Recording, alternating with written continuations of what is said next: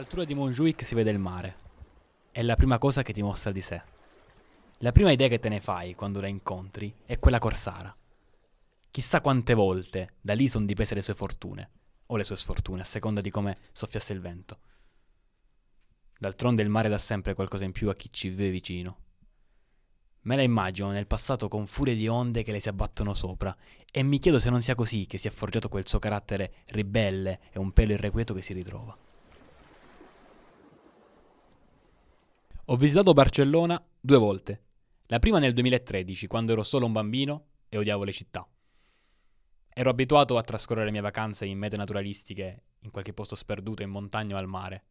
E le città mi ricordavano tremendamente le gite scolastiche, con la differenza che mancava la parte divertente delle gite scolastiche, e cioè la compagnia dei miei amici. Curioso è che io ci sia tornato nel 2019 proprio in gita scolastica, e se il viaggio d'andata, una traghettata a Civitavecchia, Barcellona, mi ha fatto innamorare del mare in maniera diversa da quella a cui ero abituato, il ritorno in pullman da Barcellona fino a Lecce, interminabile, mi fece odiare quella che consideravo la parte divertente delle gite scolastiche, e cioè la compagnia dei miei amici.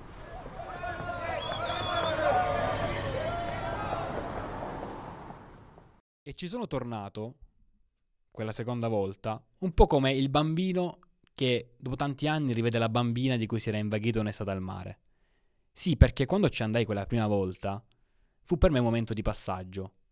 Dall'età fanciullesca, quando le città sono una cosa tediosa per adulti, passai all'età adolescenziale, dove fra una cresta all'ultima moda di Asharawi e uno scarpino di Leo Messi inizi a trovare saltuariamente interessante anche qualche espressione d'arte. Questo podcast parla di città, un qualcosa che è più e primo impatto altro non sembra che un grosso agglomerato di traffico e palazzoni, uguale in ogni parte del mondo. In realtà, chi ha viaggiato, anche un minimo, concorderà che ogni città è diversa e si presenta a te in modo diverso. Ho scelto Barcellona per iniziare il viaggio delle 10 città perché è da lei, nel 2013, che questo podcast è iniziato. Perché tra i suoi vialoni, per la prima volta, che ho percepito come un carattere, una personalità, emanata dai grattacieli e dal traffico, dalle voci e dalle tradizioni dell'agglomerato urbano. È stato inconsapevole, e lo è stato per anni in tutte le città dove per un giorno o per la vita ho messo piede. Me ne sono reso conto solo ora che sono un ragazzone cresciuto, ma le città mi hanno sempre parlato. Come fossi un loro amico, o comunque come se fossero loro, anche loro, persone.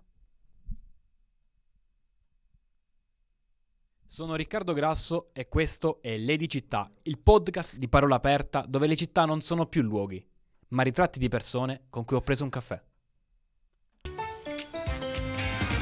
Ladies and gentlemen, I am pleased to introduce you on the stage, Lady Città! Come se avessi rivisto la bambina, bellissima, di cui mi ero invaghito un'estate al mare, dicevamo. Questa impressione non è un caso in ogni suo dettaglio. L'idea che ne fossi innamorato, quella vi è già arrivata. Ma quella della bambina, se l'esempio era ben fatto, anche. Perché Barcellona, più che una lady, è una piccola bambina, che c'ha sempre da fare. E questa è l'impressione che si ha incontrandola la prima volta. Quella della bambina che mentre entri a casa con i tuoi genitori per il caffè, nemmeno ti saluta. E non perché non voglia o non sia stata ben educata, semplicemente perché non t'ha visto. E non t'ha visto perché è troppo indaffarata a giocare correndo intorno al tavolo.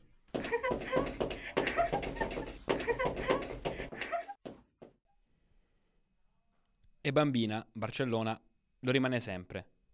Se Londra, Torino e Berlino hanno Hyde Park, il Parco del Valentino o il Tiergarten, Barcellona ha Park Güell.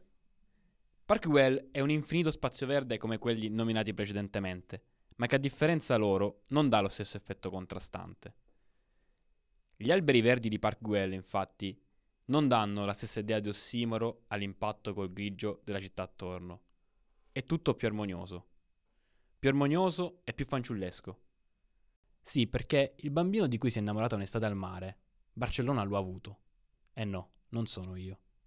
È Antoni Gaudí, uno che con la sua arte si è divertito e lo ha fatto in modo naturale, senza sembrare mai bizzarro.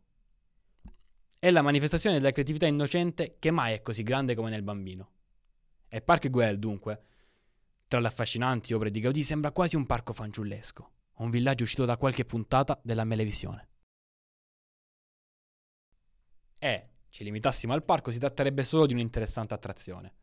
Ma il sentor fanciullesco è molto più assorbito nelle vie della capitale catalana. La città è proprio figlia di quel suo stesso amore col bambino Gaudí.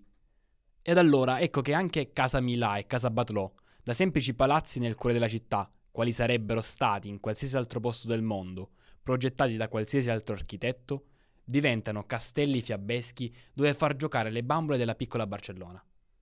E ancora la Rambla, il cuore pulsante dello shopping, un corso di quasi 1,5 km che dal Mirador de Colom, il monumento a Colombo, porta a Plaza della Catalunya, deve le sue origini proprio al gioco preferito che i bimbi Gaudí e Barcellona hanno condiviso l'estate che si sono innamorati, la sabbia. Era lì, infatti, che un tempo riposava quella del torrente, ormai prosciugato, che dalle montagne giungeva al mare. Ma il culmine arriva nel monumento principe, il più importante della città, la Sagrada Famiglia. Molti di voi avranno ben presente la facciata di questo monumento e chi non l'avesse si fidi un attimo di me, poi magari vada a cercare su Google appena finito l'ascolto di questo podcast. La Sagrada Famiglia è la chiesa che ai giusti occhi altro non ricorda che un enorme castello di sabbia, come quelli che facevamo da bambini, con le torri tipicamente gotiche ottenute scolando la sabbia bagnata per formarne le punte.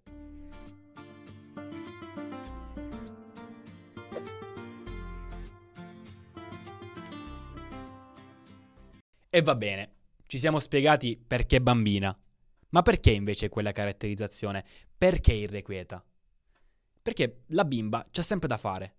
Come in senso leggero mostra dal continuo via vai della Rambla o della spiaggia di Barceloneta, o ancora in quello dal divertimento d'una discoteca a quello di un'altra. È in senso più pesante nelle opere incompiute che la caratterizzano, in primis la Sagrada Famiglia, ma anche nel quartiere gotico in continua mutazione, o nella pianificazione territoriale che trasforma Barcellona in una città sempre più regolare. Barcellona ha una bellezza veramente particolare, che dimostra nel suo assomigliare ad una stella. Come questi grandi corpi celesti, è splendente. Come questi grandi corpi celesti, la cui esistenza sarà conclusa solo il giorno in cui smetteranno di brillare, anche la sua di vita è incompiuta. E ancora però, non è sempre indaffarata come l'adulto che non deve fare tardi al lavoro e deve saltare da una colla all'altra. No, lo è come il bambino la cui partita di pallone non finisce mai veramente, salvo il richiamo al tramonto della madre. Juanito, è tardi, vieni a casa! Per questo non adulta, ma bambina. Per questo non indaffarata, ma irrequieta. C'è, infine, un'altra cosa. Vista dall'alto, ma da lontano, in modo che sembrino anche i suoi confini naturali, incastonata com'è fra i monti da un lato e la costa dall'altro, tutto sembra tranne che una città regolare. Dall'idea che in un certo senso gli estremi naturali della sua forma ne costringano in qualche modo l'espressione disordinata e casuale. Ma quando la guardate sempre dall'alto ma da più vicino, o meglio, ci trovate dentro a passeggiare, ve ne accorgete subito. Perdersi è impossibile. Una serie infinita di larghi vialoni si alternano paralleli e perpendicolari. È la regina della regolarità. Dunque, dicevamo, è un qualcosa che sembra casuale e disordinato da lontano, ma dall'interno diventa semplicemente lineare. E non è forse poi proprio così che ci appare un bambino? Questo podcast è stato scritto e registrato da Riccardo Grasso per Parola Aperta. Si ringraziano per l'aiuto in fase di registrazione Davide Brusco, Ptisem Buamer, Irene Carico, Kalisa Deda e Yasinta Ribchi. Per altri contenuti veniteci a trovare sulla pagina Instagram Parola Aperta.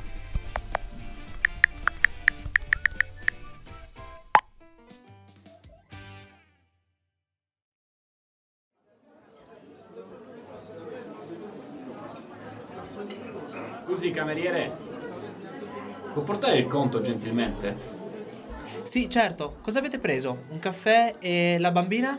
Unos churros con cioccolate.